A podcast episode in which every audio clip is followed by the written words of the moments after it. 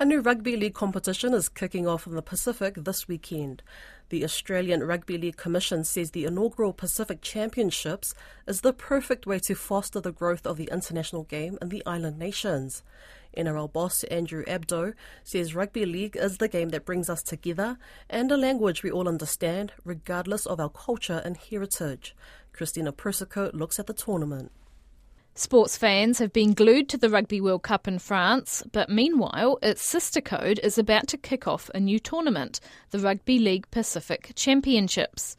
The first two games of the tournament, which is hosted across Australia, New Zealand and Papua New Guinea, are rematches of the respective 2022 League World Cup finals.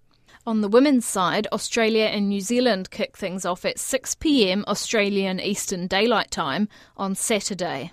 The world champion Kangaroos take on Samoa later that night. But Samoa winger Murray Tolungi, who has recently switched allegiance from Australia, says they are focusing on themselves, not on revenge. Not really. We're just sort of worrying about ourselves at the moment, and we don't know who's playing for them and where they're going to be playing us. So right now it's all about ourselves and own mentality and just preparing well for ourselves. The tournament runs for a month and the Men's Pacific Cup sees the three highest nations compete against each other, while the Men's Pacific Bowl is a competition between the three lower-ranked nations. Who is in which tier will change year on year, depending on world rankings.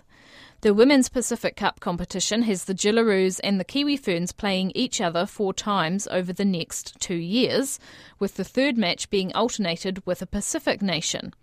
The Women's Pacific Bowl competition includes 2 test matches, with a goal to increase that number.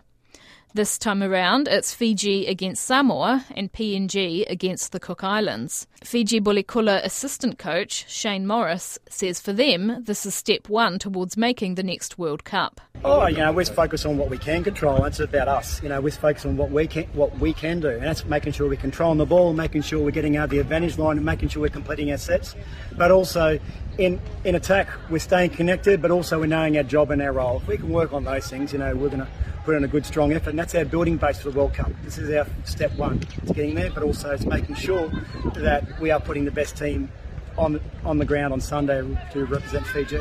Meanwhile, Tonga is in the UK for a 3-test series against England, with the first match kicking off at 2:30 a.m. on October 23rd, Tonga time.